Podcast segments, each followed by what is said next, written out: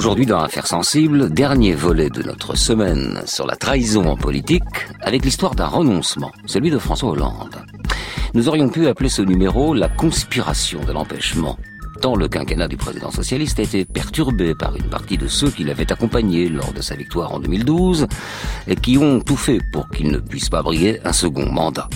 Ici, et s'il y a des traîtres, ils ont plusieurs visages. Il y a bien sûr les frondeurs qui, mois après mois, ont marqué un peu plus leur distance avec le président jusqu'à espérer un jour organiser la chute de son gouvernement. Il y a Emmanuel Macron, le conseiller de l'Élysée, devenu ministre, qui a profité de la fronde pour tracer sa route. Enfin, il y a le président lui-même qui s'est peut-être trahi en faisant parfois des choix qu'il regrettera plus tard. Alors, qui a tué François Hollande, comme le titre notre invité, la journaliste Michel Cotta, co-auteur du livre La République des traîtres? Vaste question, à laquelle nous tenterons de répondre aujourd'hui en se demandant également si le principal adversaire du président Hollande ne fut pas lui-même. Affaires sensibles, une émission de France Inter en partenariat avec l'INA, préparée aujourd'hui par Jean Bulot, coordination Christophe Barrère, réalisation Jérôme Boulet. Fabrice Drouel, Affaires sensibles sur France Inter. «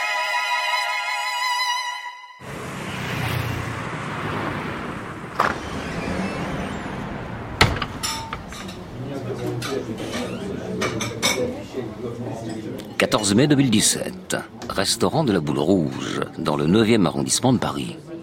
Alors que le nouveau président de la République, Emmanuel Macron, descend les Champs-Élysées, c'est ici que François Hollande tient son premier repas de citoyen redevenu normal, lui qui voulait en l'être normal.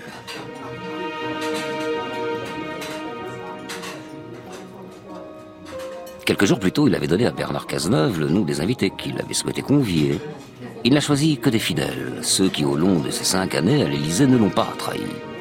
Parmi ses apôtres, si je puis dire, on reconnaît les amis toujours, ceux de l'armée, de l'ENA, Michel Sapin, Jean-Pierre Jouillet, il y a les bâtisseurs, Pierre Moscovici, Stéphane Le Foll et Jean-Yves Le Drian, avec qui il a changé Solferino en maison de la social-démocratie. Et puis il y a les compagnons de Matignon, Jean-Marc Ayrault et Bernard Cazeneuve, à qui il accordait toute sa confiance afin qu'il mène sa politique et sans arrière-pensée. Manuel Valls, lui, n'a pas été invité. Voyez-vous, il y a des choses qu'un Premier ministre ne devrait pas dire, notamment quand son président hésite à se représenter devant les Français. Pour les conseillers du prince, Valls a été le dernier Judas d'un quinquennat où rien ne fut épargné aux locataires de l'Élysée.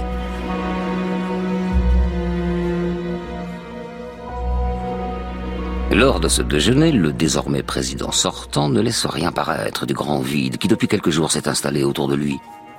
Dans la matinée précédant ce déjeuner, alors que le palais prépare l'arrivée du président élu, lui, François Hollande, seul dans son bureau, signe les derniers décrets, les ultimes nominations. À 11 heures, enfin, on lui annonce l'arrivée d'Emmanuel Macron.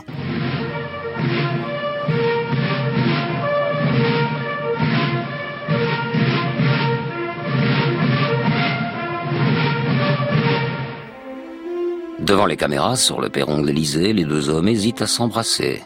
Puis, à l'abri de regard, ils s'entretiennent en tête à tête. De ce dernier entretien officiel, on ne sait presque rien. François Hollande en parle brièvement tout de même dans son livre Les leçons du pouvoir, dans lequel il évoque la gêne que semblait ressentir Emmanuel Macron face à lui dans ce bureau qui était désormais également le sien. Après une heure de discussion, les deux hommes réapparaissent dans la cour de l'Élysée. Emmanuel Macron accompagne François Hollande jusqu'à sa voiture et participe même aux applaudissements du palais. Qui aurait pu croire que ce quinquennat se conclurait par cette image, celle d'un président empêché de se représenter, laissant sa place à un ancien conseiller qui jamais n'avait été élu?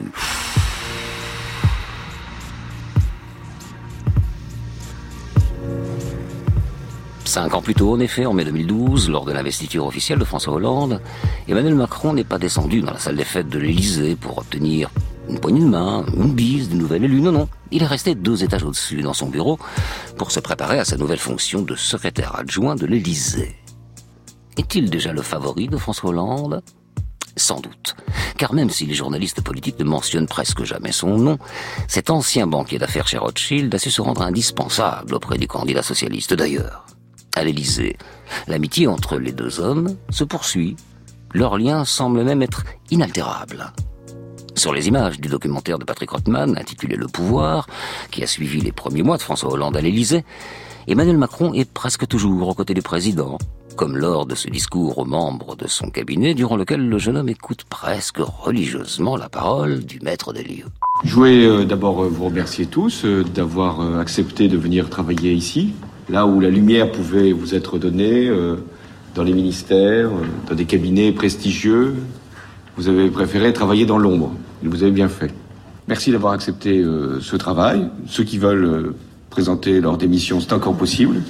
Euh, mais euh, maintenant, vous êtes une équipe et vous êtes euh, liés non seulement à ma personne, mais les uns les autres. Et nous sommes surtout liés aux Français. C'est toujours avec cette référence par rapport aux Français.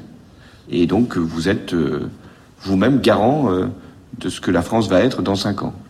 Merci à tous de le comprendre.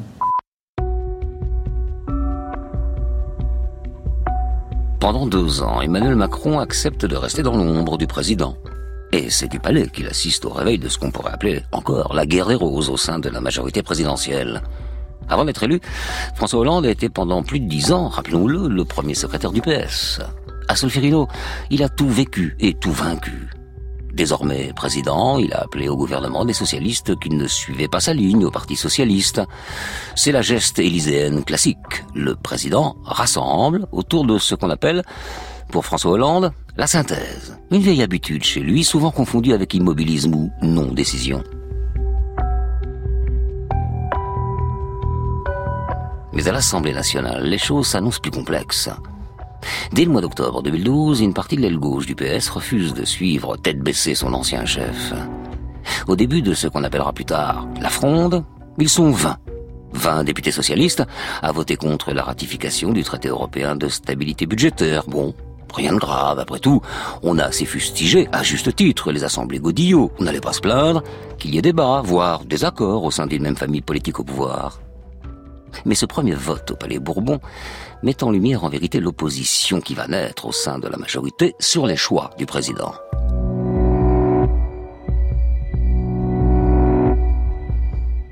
Au cours de la première année, la fronde est timorée. Selon les projets de loi, certains votent contre, d'autres s'abstiennent.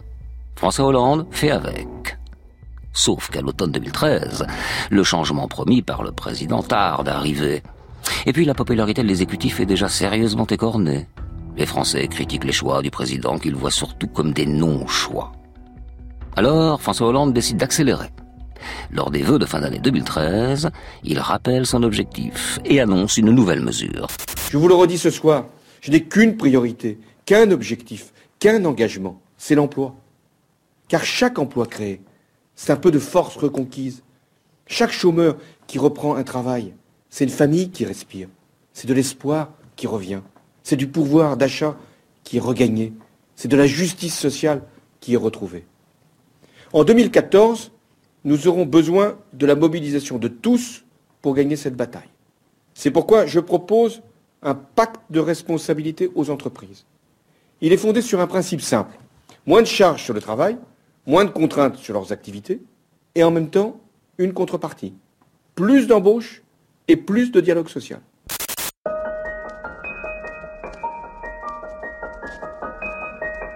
Face à cette politique dite de l'offre, proposée par le président, la fronde des députés socialistes gonfle ses rangs. L'opposition ne se limite plus aux bancs et aux couloirs de l'Assemblée, mais elle s'étend sur tout le territoire. Dans les réunions des sections du PS, les débats ressemblent à un long congrès sans fin où deux camps se font face entre les soutiens et les détracteurs du président. En mars 2014, parallèlement, l'élection municipale illustre le fossé qui se creuse entre le président et les Français.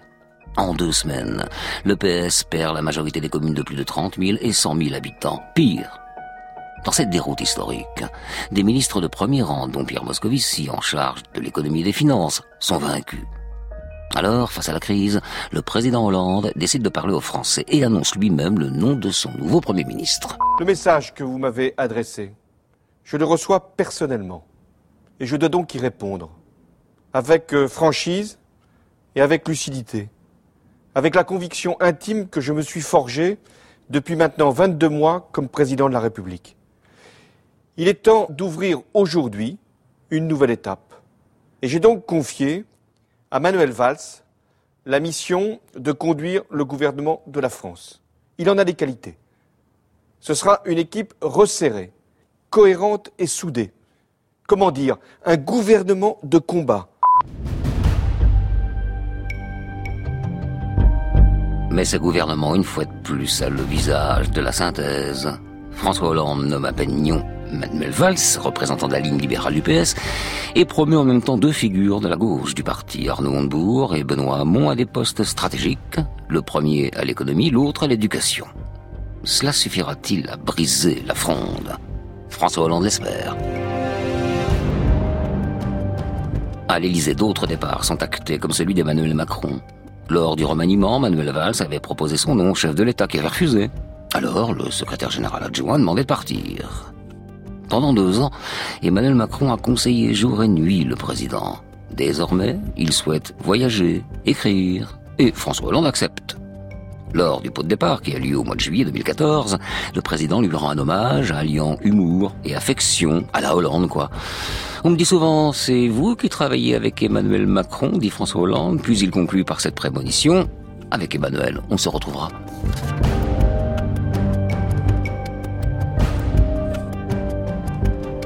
Oui, mais François Hollande aurait sans doute préféré avoir raison un peu plus tard.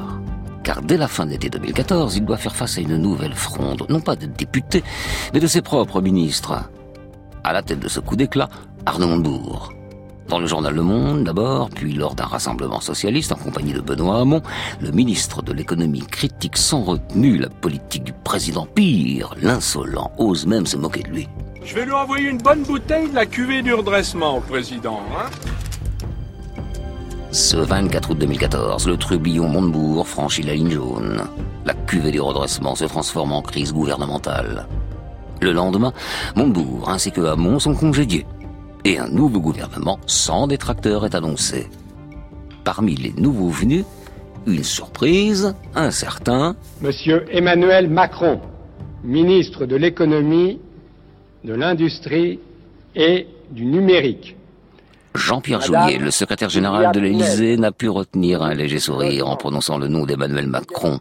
Et pour cause, c'est lui, l'un des plus proches amis du président, qui avait soufflé de nouveau ce nom à François Hollande, qu'il avait pourtant refusé quelques mois plus tôt. A-t-il pensé que la jeunesse et le dynamisme de Macron feraient oublier le verbe et la fougue de Montebourg?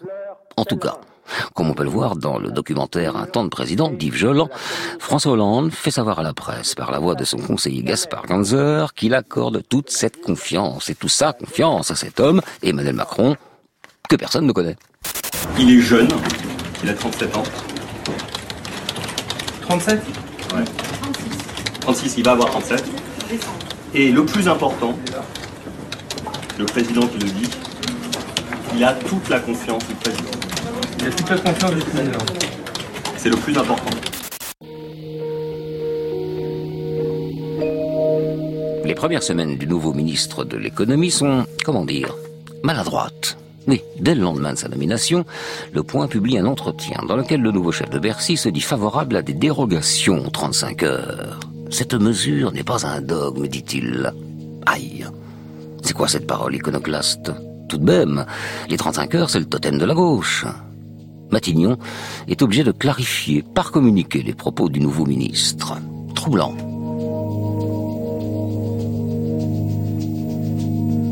Quelques jours plus tard, Emmanuel Macron qualifie les ouvrières licenciées d'illettrées. Là, c'est lui-même qui s'excuse au micro de l'Assemblée. Valls est chagrin. Le président, lui, ne tient pas rigueur. Dès le mois d'octobre, il lance même son jeune ministre sur le devant de la scène avec un projet de loi explosif dans lequel Emmanuel Macron promet une libéralisation des transports ainsi qu'une réforme des possibilités de travail le dimanche. De nouveau, la fronde socialiste se lève face aux mesures sociales libérales du gouvernement. Parmi ses opposants, une figure historique, Martine Aubry. Le 19 octobre 2014, quelques jours après la présentation du projet de loi du ministre Macron, elle dénonce dans une longue interview les vieilles recettes libérales du gouvernement, je la cite. La maire de Lille prend-elle la tête des frondeurs? Le lendemain, sur l'antenne de France Inter, elle récuse ce terme tout en saluant l'action de ses députés. Moi, j'aimerais qu'on arrête d'utiliser ce terme pour des gens qui veulent la réussite de ce gouvernement. La droite n'a rien compris. L'extrême droite est à nos portes et veut gagner. François Hollande doit réussir et le gouvernement aussi. Il y a quelques siècles, on aurait dit ce sont des hommes et des femmes de bonne volonté, voilà, qui essayent d'apporter l'espoir et d'être utiles à leur pays. François Hollande ne réagit pas publiquement. Mais en coulisses, il rencontre Martine Aubry et donne en même temps l'impression et de l'écouter et de pousser son jeune ministre à continuer. L'art de la synthèse, toujours, le double jeu, parfois la politique, quoi.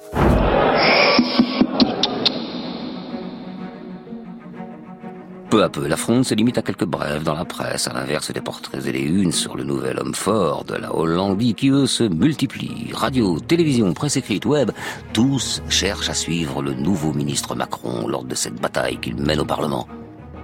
En février 2015, l'intéressé pense avoir réussi à convaincre une majorité de députés. Sauf que Matignon refuse les dernières demandes des fondeurs. Alors, pour éviter un nouveau couac, Manuel Valls sort l'arme fatale, le 49-3.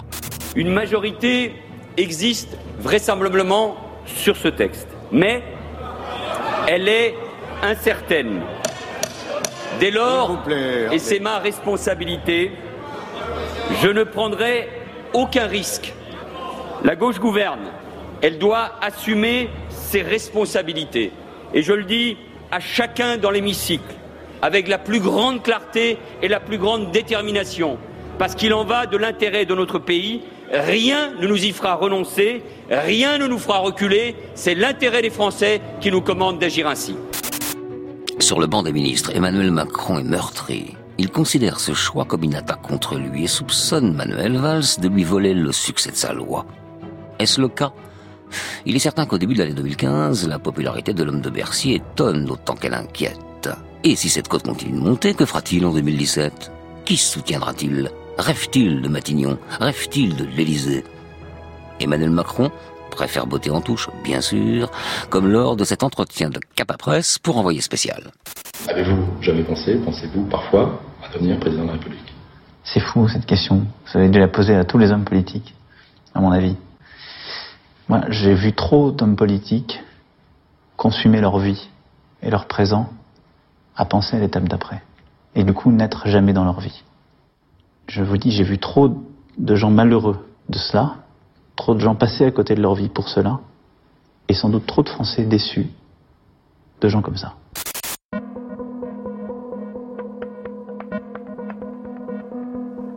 Oui, mais cette question va revenir de façon lancinante dans les discussions du palais des proches du président.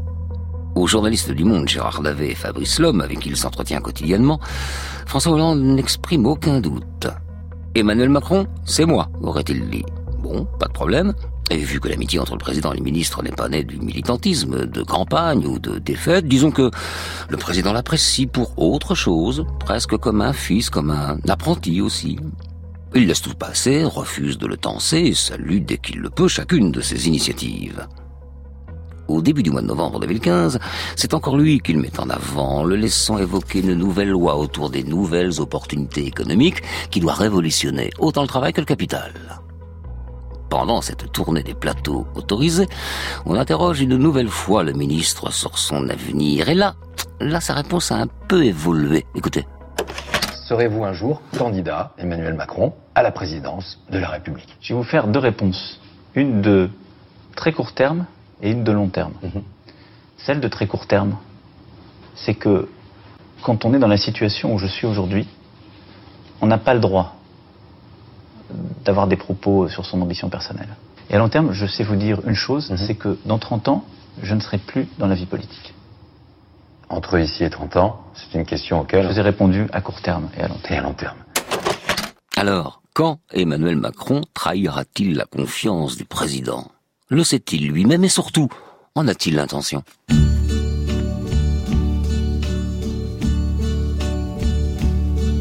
And now the end is near, and so I face the final curtain. My friend, I'll say it clear, I'll state my case of which I'm certain I've lived a life that's full. I traveled each and every highway and more, much more than this. I did it my way. Regrets, I've had a few, but then again, too few to mention.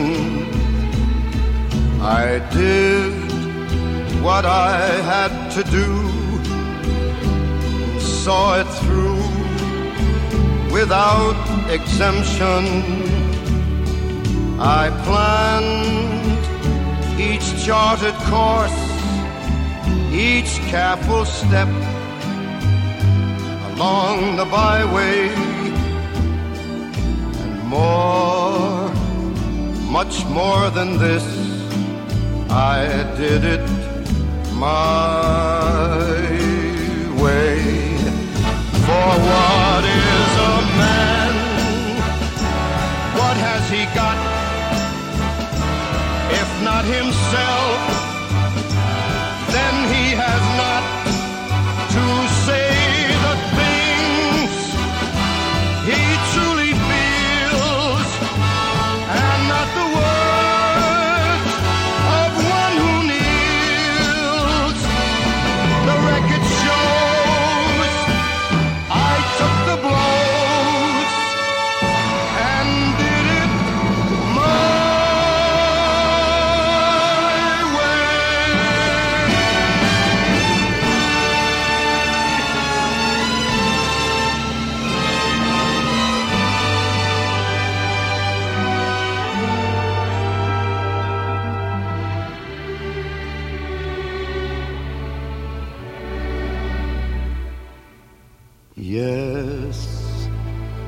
Mes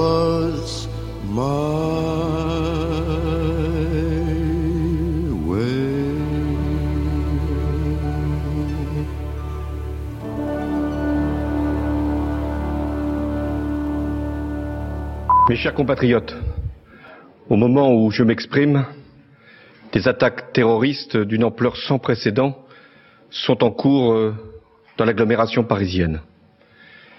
Il y a plusieurs dizaines de tués.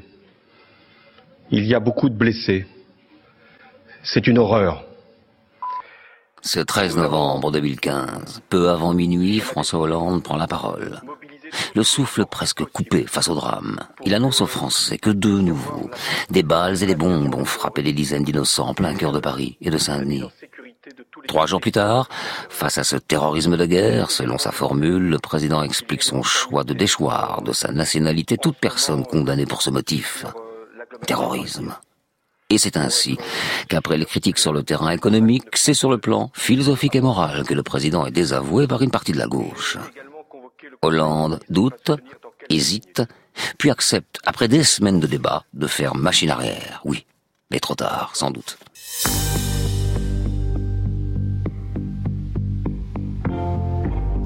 Dans le même temps, le président doit faire face à une nouvelle vague de contestation.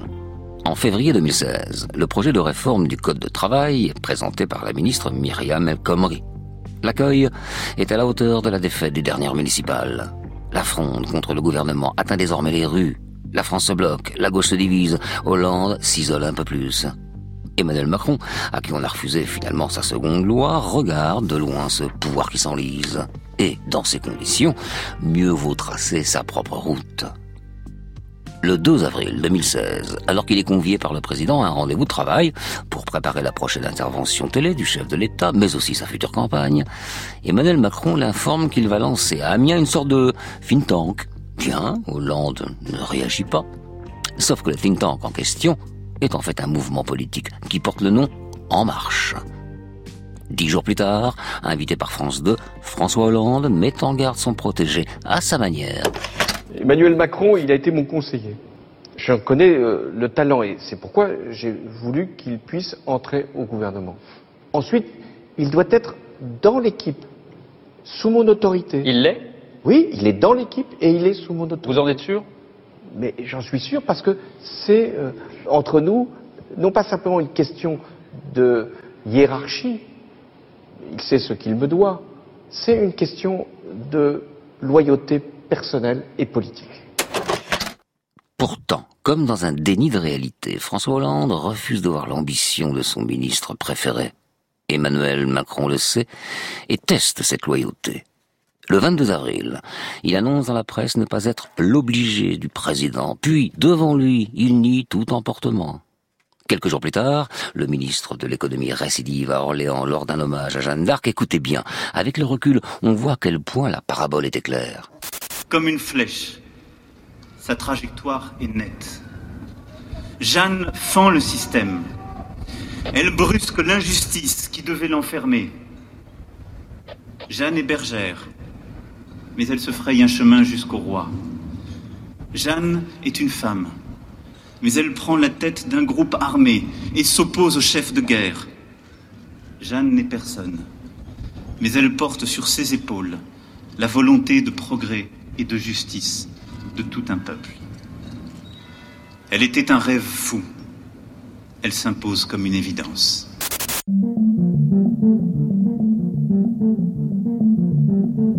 François Hollande prend note, et sans désarroi, en tout cas apparent, car pour l'heure, ce sont les frondeurs qui illuminent le moral.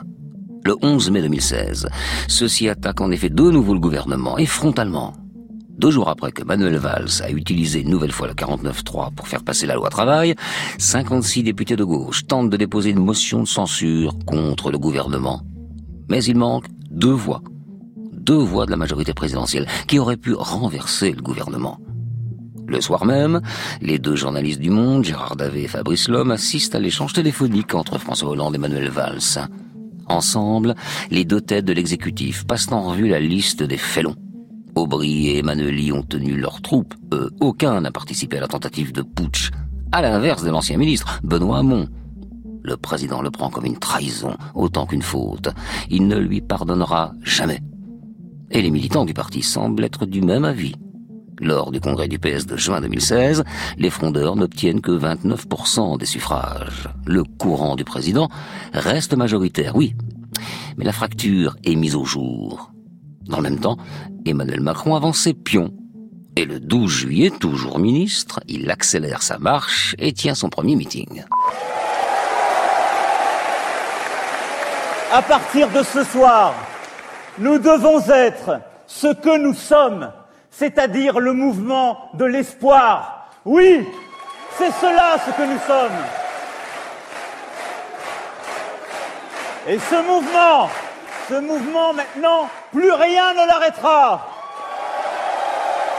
Ce mouvement, parce que c'est le mouvement de l'espoir et que notre pays en a besoin, ce mouvement, nous le porterons ensemble jusqu'en 2017 et jusqu'à la victoire.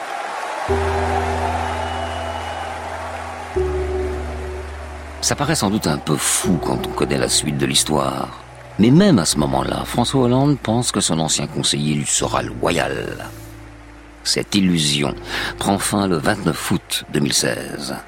De retour de vacances, après avoir fait la une des journaux People et avoir pavoisé aux côtés de controversé Philippe de Villiers, Emmanuel Macron se rend à l'Élysée. François Hollande lui demande s'il est sur le départ. Le ministre répond qu'il ne sait pas. Mais dès le lendemain, par téléphone, il lui annonce sa décision. Le soir même, devant ses proches, le président se rend à l'évidence. Emmanuel m'a trahi avec méthode, dit-il. Ce sera le seul moment où il prononcera ce mot de trahison en parlant d'Emmanuel Macron. Non, il lui préfère le mot déception. Déception d'un homme blessé de n'avoir pas pu retenir celui qu'il avait forgé, celui qu'il avait lui-même construit.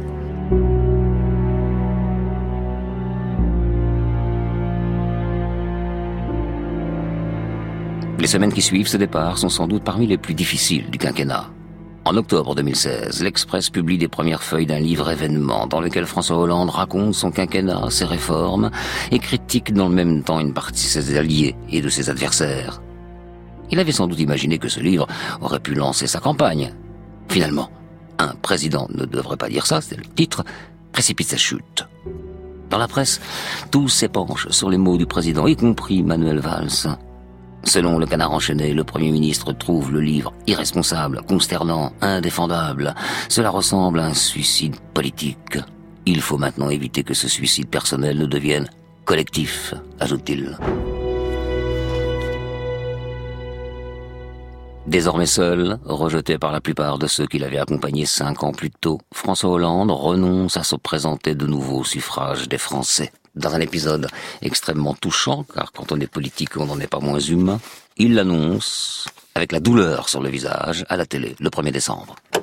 Aujourd'hui, je suis conscient des risques que ferait courir une démarche, la mienne, qui euh, ne rassemblerait pas largement autour d'elle. Aussi, j'ai décidé de ne pas être candidat à l'élection présidentielle.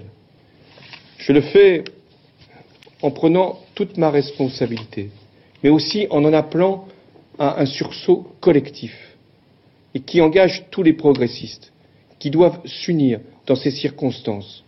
Parce que ce qui est en cause, ce n'est pas une personne, c'est l'avenir du pays. Dans les mois qui viennent, mon devoir, mon seul devoir, sera de continuer à diriger le pays, celui que vous m'avez confié en 2012, en m'y consacrant pleinement et dans le dévouement le plus total à la République. Vive la République et vive la France.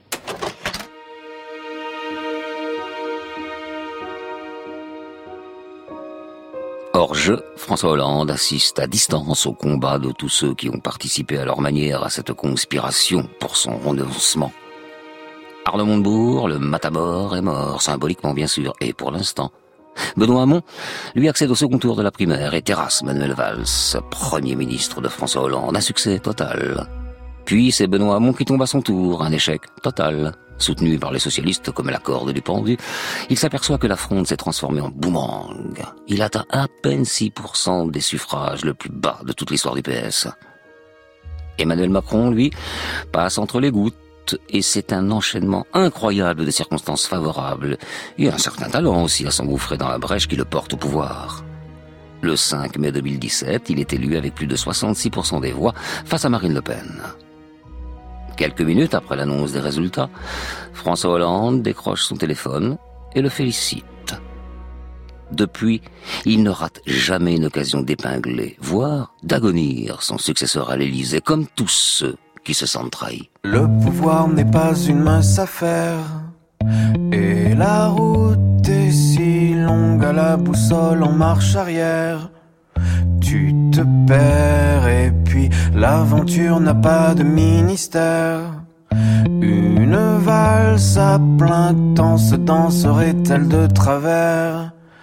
Au soleil, oui, mais là, je te revois, François sous la pluie, sous le ciel gris de Paris. Là, tu restais là, tu disais merci, même si pour toi c'était mal parti. La critique n'a pas de revolver, mais ses yeux te fusillent au moindre bruit de courant d'air. C'est cruel et puis elle se prend pour le front populaire. Cette foule infidèle qui veut te fourguer sa colère. C'est normal, oui, mais moi je te revois, François sous la pluie. Est-ce que tu pleures sur Paris?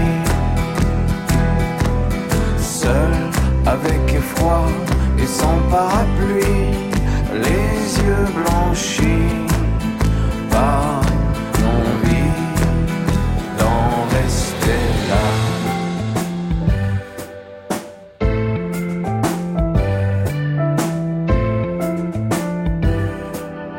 Là, tu restais là, tu disais même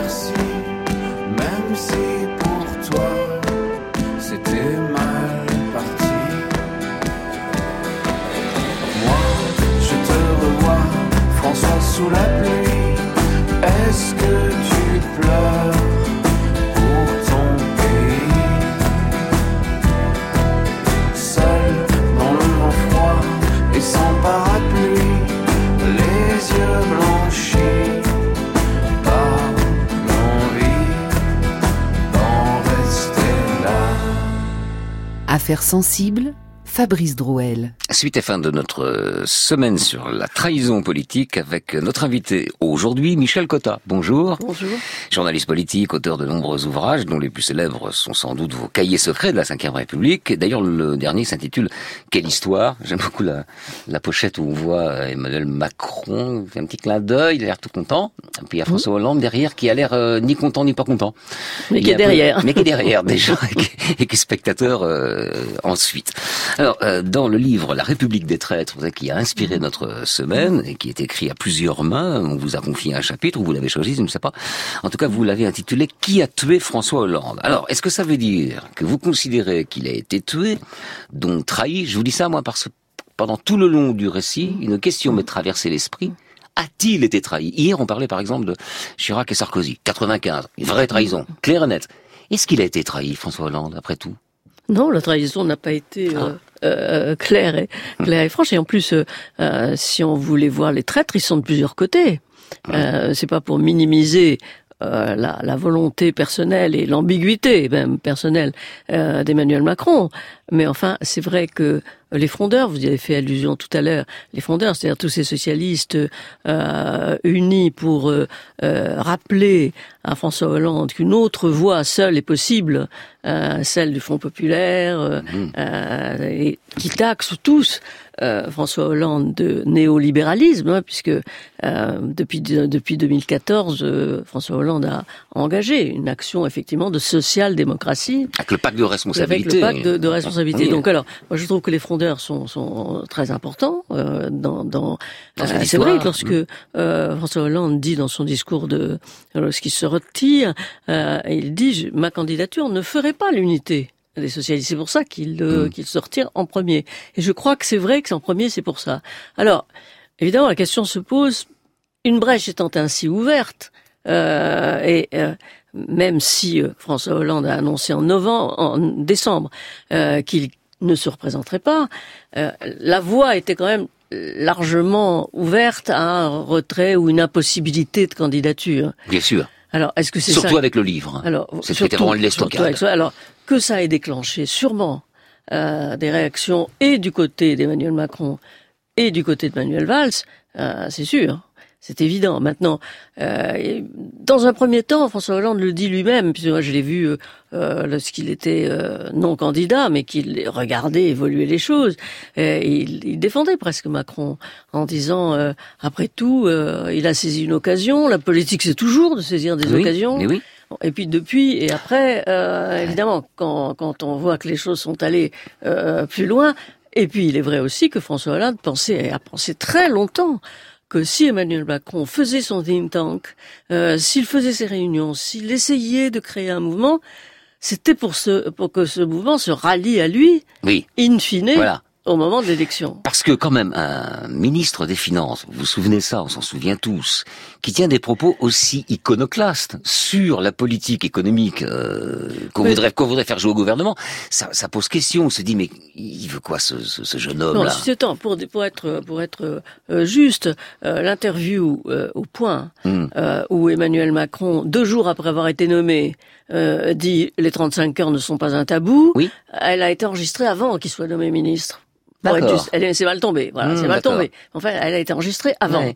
Euh, et elle paraît comme ça. Et Bon, mais il y en a eu d'autres, quand même. D'ailleurs, Oui. et oui, tout à fait.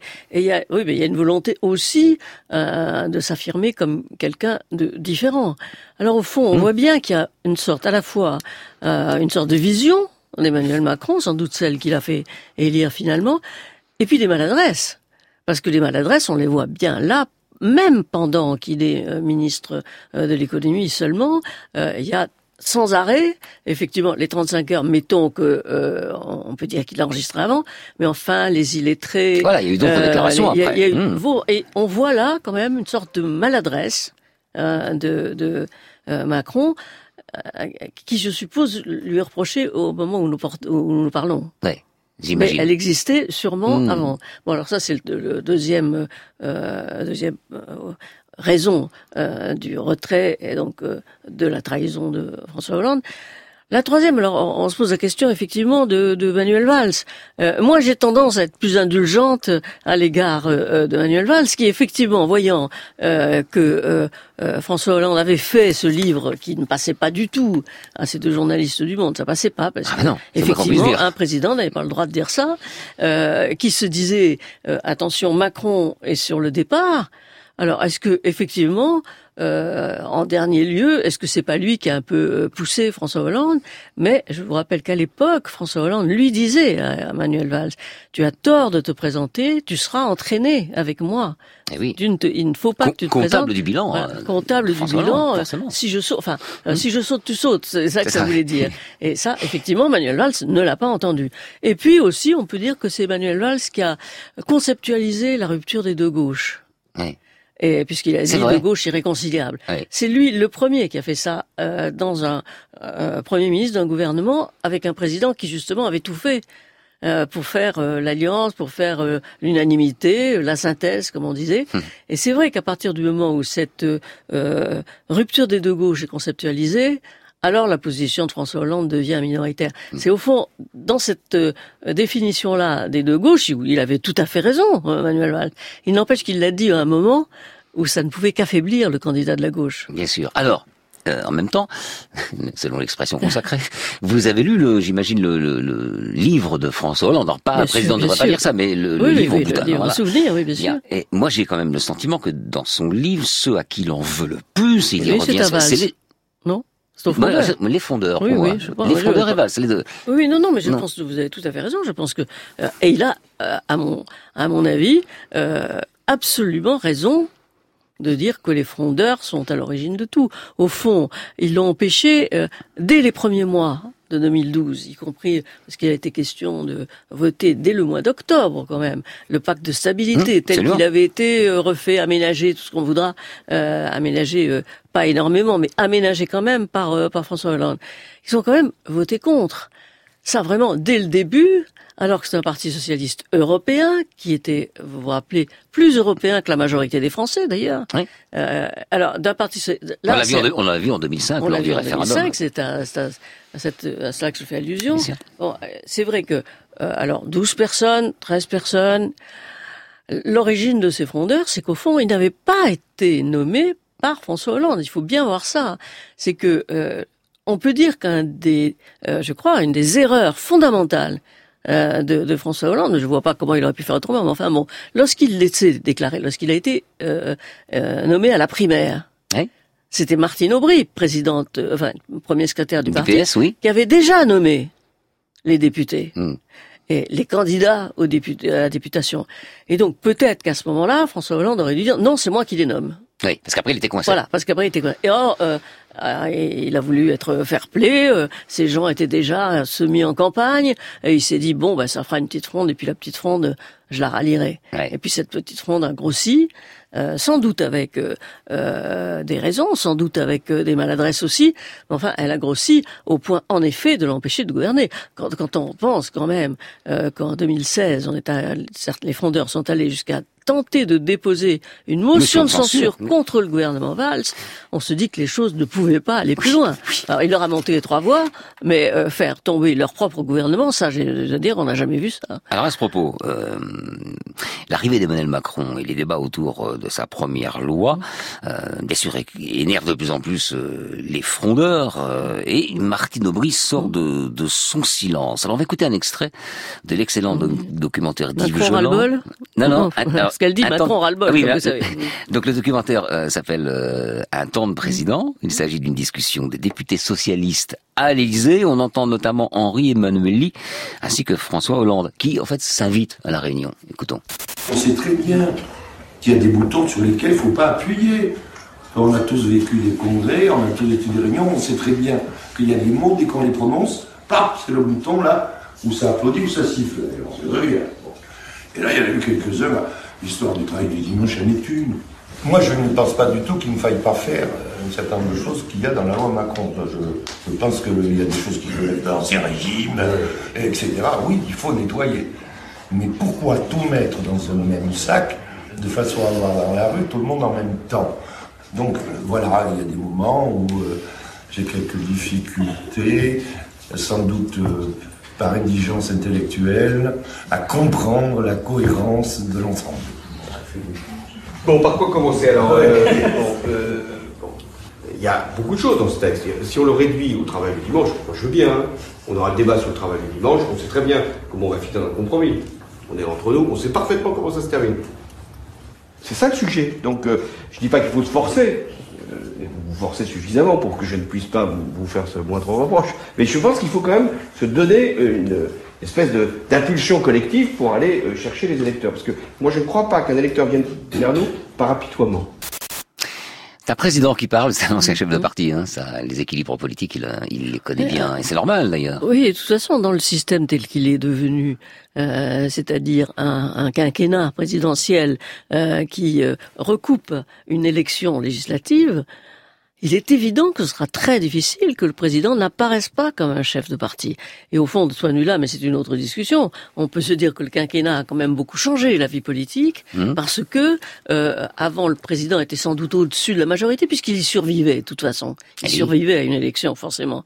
Euh, là, maintenant, effectivement, c'est très difficile pour un président de la République, un, de ne pas être le chef de la majorité, et deux, de ne pas être tenu pour responsable de tout. Et euh, c'est-à-dire que sur sa tête, il concentre euh, tous les mots, alors qu'après tout, très longtemps, les premiers ministres ont joué les paratonnerres. Un on bouclier, disait. oui, ça, Hein, on bouclier, disait, vous rappelez, paratonnerre euh, ou bouclier, Ce absolument. livre euh, de Raphaël Baquet, euh, l'enfer de Matignon. L'enfer de Matignon. Ben, maintenant, c'est l'enfer de l'Élysée. Hmm. Tout, tout l'administration, etc., passe par Matignon. Mais la responsabilité ultime, elle est absolument concentrée sur une seule personne, qui du coup, euh, dont la solitude, du coup, paraît excessive, qui est le président de la République. Mais alors ça, ça- devient une trahison, euh, un système de trahison institutionnalisé dans la mesure où on n'a rien à craindre de l'opposition. De toute façon, pendant cinq ans, elle a, pu- elle a, elle n'a pas, elle a aucune chance de l'emporter sur quoi que ce soit. Donc le danger viendrait, il serait endogène, il viendrait de ses propres troupes. Pour un président Ah, aujourd'hui? Là, en tout cas, à l'intérieur du Parti socialiste, oui. Mais vous savez, ça n'était pas nouveau. Euh, depuis François Mitterrand, il y a euh, François Mitterrand se gossait euh, des réunions euh, euh, pro- de, de secrétariat euh, euh, socialiste où, quand il y avait cinq présents, il y avait cinq versions différentes. Alors très souvent, ah c'est bien, ça a servi, c'est ça la diversité, comme disait Pierre Monroy lui-même. euh, c'est ça la diversité, c'est bien qu'il y ait diversité. Donc ça, ça a toujours existé au sein du Parti socialiste. Ils sont incorrigibles de ce point de vue-là, même quand il faut garder le pouvoir. C'était pareil sous Jospin pendant cinq effectivement, ans Quand Jospin était Premier ministre pendant cinq ans alors, Jo- Jospin a, a, a, a trouvé une majorité, ce qu'il appelait baptisé Pluriel. pluriel, Mm. euh, qui a tenu le coup très bien, oui, euh, euh, trois ans, qui a tenu le coup jusqu'en, mettons, jusqu'en 2000.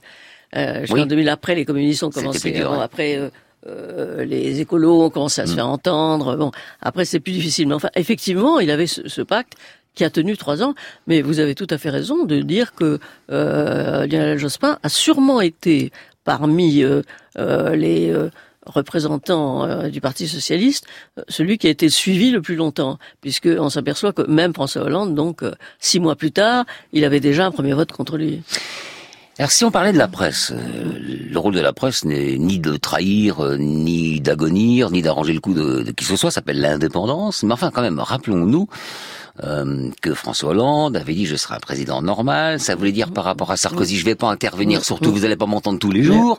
C'est ce qu'il met en place François Hollande. Et au bout de deux mois, bashing de la presse. Qu'est-ce que c'est que ce président qu'on n'entend pas, qui fait rien? Est-ce que ça va? Je peux pas dire est-ce que c'est une trahison? Parce qu'encore une fois c'est pas notre rôle d'être dans la trahison ou en dehors.